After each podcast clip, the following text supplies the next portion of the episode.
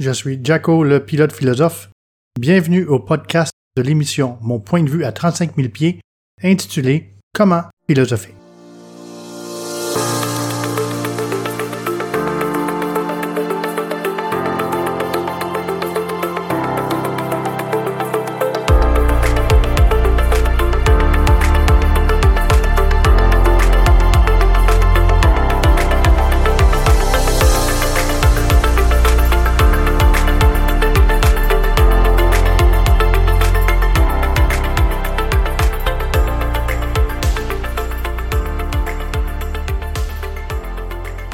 Lors d'une émission télévisuelle, Frédéric Lenoir, un sociologue français et écrivain prolifique, a mentionné ceci.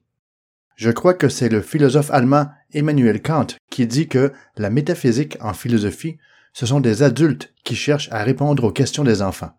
Et les enfants posent les questions existentielles. Ils vont vous voir à trois ans et vont vous dire Maman, c'est qui Dieu? Et papa, qu'est-ce qu'il y a après la mort? C'est des questions existentielles. Puis après, on n'ose plus les poser parce qu'on sait que la réponse est difficile. Fin de la citation. Ainsi, Frédéric Lenoir mentionne on n'ose plus les poser parce qu'on sait que la réponse est difficile. Et peut-être a-t-il raison. Mais se pourrait-il aussi que nous nous empêchions de les poser parce que nous avons peur de le faire, ou mieux encore, parce que nous ne savons point comment nous y prendre? De la façon dont l'enseignement dans nos sociétés modernes est prodigué, un étudiant est bien plus conditionné à apprendre par cœur qu'à réfléchir par lui-même. Le mandat premier de nos systèmes d'éducation étant de transmettre des connaissances, il est donc normal que, même si à certains égards l'école fait place à la réflexion, la majorité d'entre nous vivent sa vie en cherchant des réponses toutes faites à nos questions. Et le danger qui nous guette, et qui guette les générations à venir, tient au fait que, si on ne développe pas une capacité à réfléchir par soi-même, on peut facilement tomber dans le panneau de désinformation que nous tendent les médias sociaux, par exemple, alors que l'on ne vient souvent qu'à ne consulter que les sites qui abondent dans le sens de notre pensée. N'ayant pas été habitué à contester l'information qui nous était fournie, et selon les sources d'information que l'on consulte, il peut être ardu pour tout individu de faire la part des choses. Voilà pourquoi il importe plus que jamais de réfléchir par soi-même. Et réfléchir implique de développer un esprit critique où la logique prévaut, où les croyances et les émotions n'ont point leur place. Il faut donc raisonner sans se laisser influencer par nos émotions ni nos croyances et s'abreuver à des sources fiables, c'est donc ça, philosopher. À cet égard, voici comment André Comte-Sponville définit un philosophe dans son dictionnaire philosophique. C'est quelqu'un qui pratique la philosophie, autrement dit, qui se sert de la raison pour essayer de penser le monde et sa propre vie. Fin de la citation. Et comme j'en ai fait mention lors d'un podcast précédent intitulé Définir l'acte de philosophie, on ne peut apprendre à philosopher puisque le terme apprendre sous-entend que l'on se doive d'acquérir des connaissances. L'on devrait plutôt dire s'exercer à philosopher, ce qui implique que l'on doit s'exercer à penser, s'exercer à réfléchir. Mais comment faire? Tout d'abord, l'on doit s'accorder des moments propices à la réflexion. Nul n'a besoin d'études quelconques pour philosopher. Et même si des études en philosophie peuvent alimenter une réflexion, elles ne sont pas essentielles, puisque le but n'est pas d'enseigner l'histoire de la philosophie, ni d'enseigner les courants de la philosophie. Et donc, la première chose à faire pour quiconque désire philosopher, c'est d'abord et avant tout de s'accorder des moments propices à la réflexion. Trop souvent, on va qu'à maintes occupations, certaines moins primordiales que d'autres, sans nécessairement être conscient du temps qui passe. La course folle dans laquelle nous sommes tous engagés, soit celle du métro, boulot, dodo, ne nous permet que trop peu de moments où notre cerveau n'est pas sollicité, n'est pas bombardé, n'est pas stimulé. Et ça devient une habitude machinale de passer le temps, de tuer le temps. À défaut donc, on vient même ameubler nos temps libres plutôt que de les occuper à bon escient.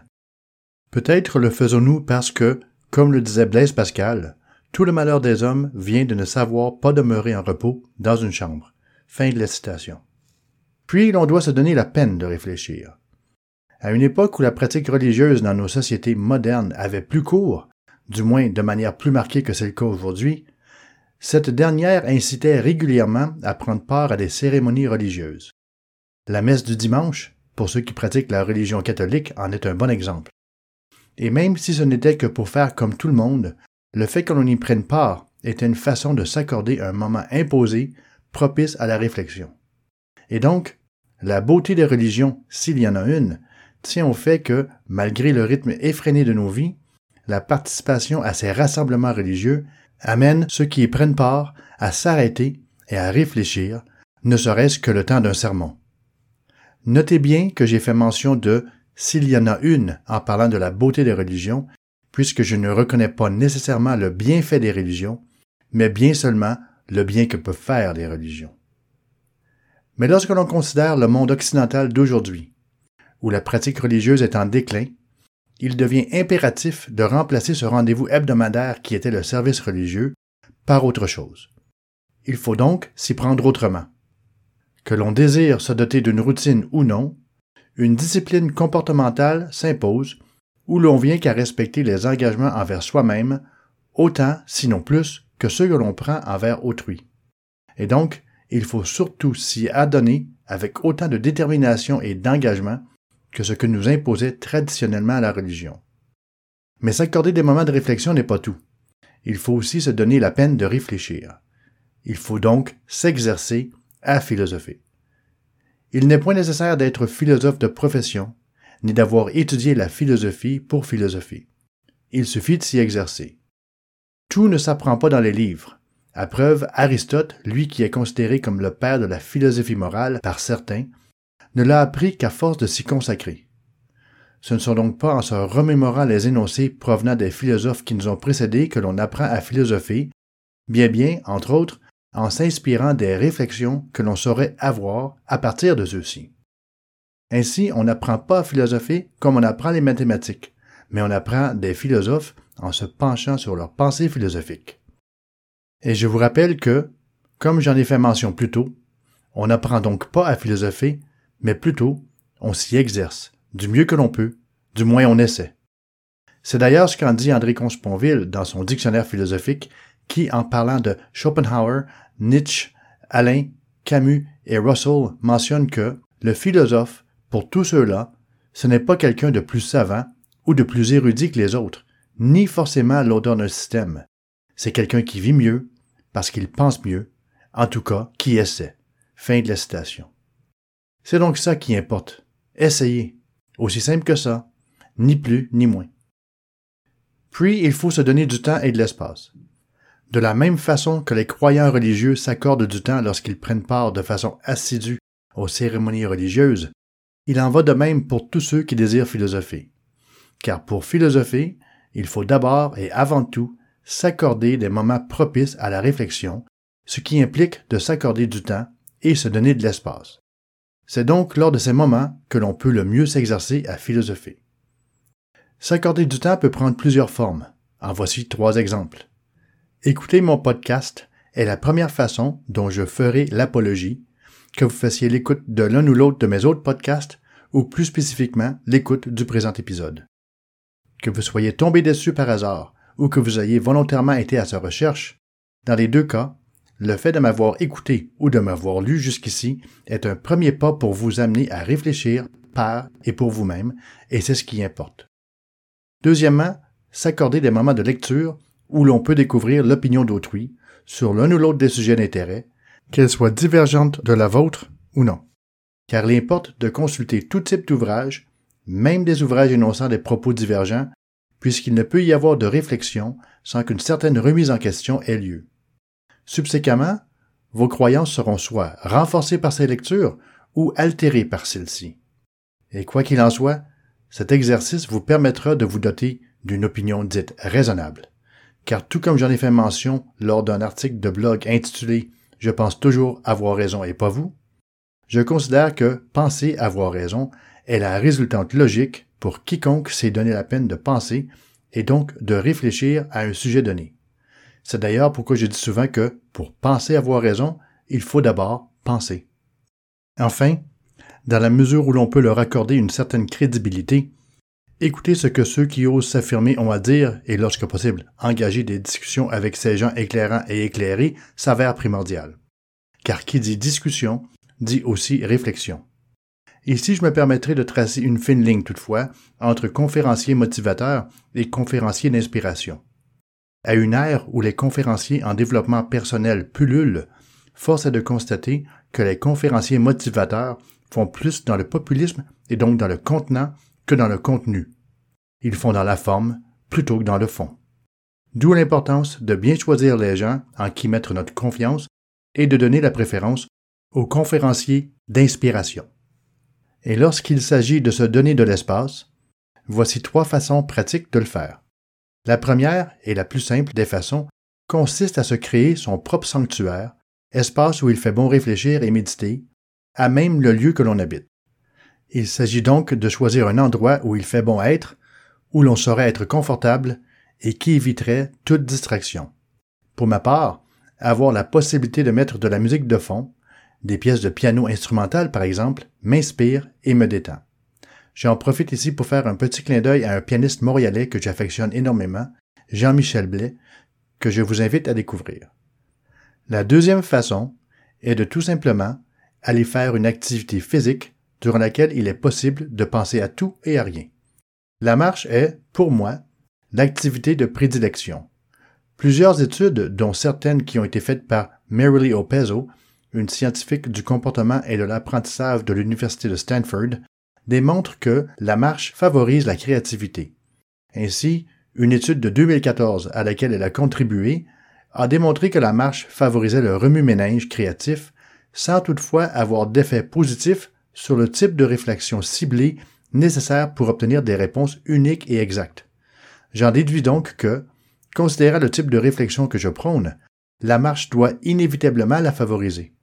Je peux d'ailleurs vous assurer que c'est bel et bien le cas, puisqu'il m'est advenu à maintes reprises d'avoir des idées d'articles ou de podcasts, ou même de trouver de simples formulations de phrases pour des textes sur lesquels j'achoppais alors que je faisais une marche.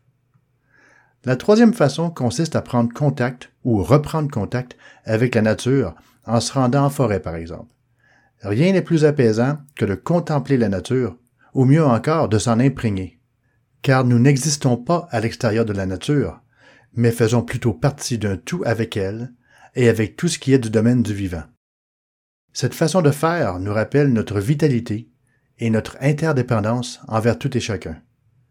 Ça met en perspective la beauté de la vie et du fait qu'il faut apprécier chaque moment.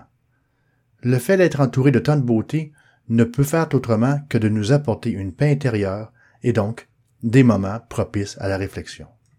En définitive, afin d'y voir clair et afin de pouvoir réfléchir adéquatement, il faut se doter de conditions gagnantes. Il faut donc s'accorder des moments de réflexion, mais plus encore, il faut, lors de ces derniers, faire le vide pour mieux faire le plein. Pour illustrer mon propos, permettez-moi de faire une analogie entre le type de réflexion qui est requis pour bien philosopher et la méditation en soi. Le moine tibétain Yonggi Mingyo Rinpoche, lors d'une vidéo intitulée Meditation and Monkey Mind, qui est disponible sur YouTube, faisait mention que méditer n'était pas sorcier. Tout ce qu'on doit faire, c'est d'arrêter son esprit sage, ce qu'il appelle monkey mind en anglais. À ce dire, il ne s'agit donc pas de ne penser à rien, mais bien plutôt de cibler sa pensée.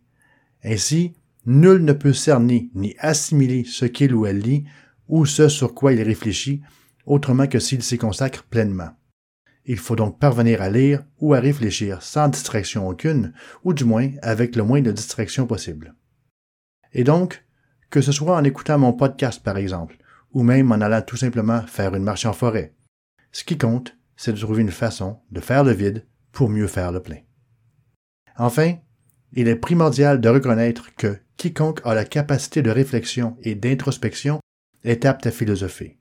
Et comme le mentionne André Comte-Sponville dans son dictionnaire philosophique, il n'est jamais ni trop tôt ni trop tard pour philosopher, disait à peu près Épicure, puisqu'il n'est jamais ni trop tôt ni trop tard pour être heureux. Disons qu'il n'est trop tard que lorsque l'on ne peut plus penser du tout. Cela peut venir. Mais raison de plus pour philosopher sans attendre. Fin de la citation. Alors, maintenant que vous avez une meilleure idée de la façon de philosopher, et sachant que ce n'est pas sorcier, pourquoi ne pas commencer dès aujourd'hui? Il me fera un plaisir immense de vous y accompagner. Allez, philosophons ensemble, d'accord? Si ce n'est déjà fait, je vous invite à consulter les deux premiers podcasts de cette série de trois qui s'intitulent Définir l'acte de philosophie et Pourquoi philosopher. En terminant, j'aimerais vous faire mention que, pour ceux que ça intéresserait, ce podcast est aussi produit en version anglaise. Pour y accéder, visitez simplement le site web thephilosophers.pilot.com.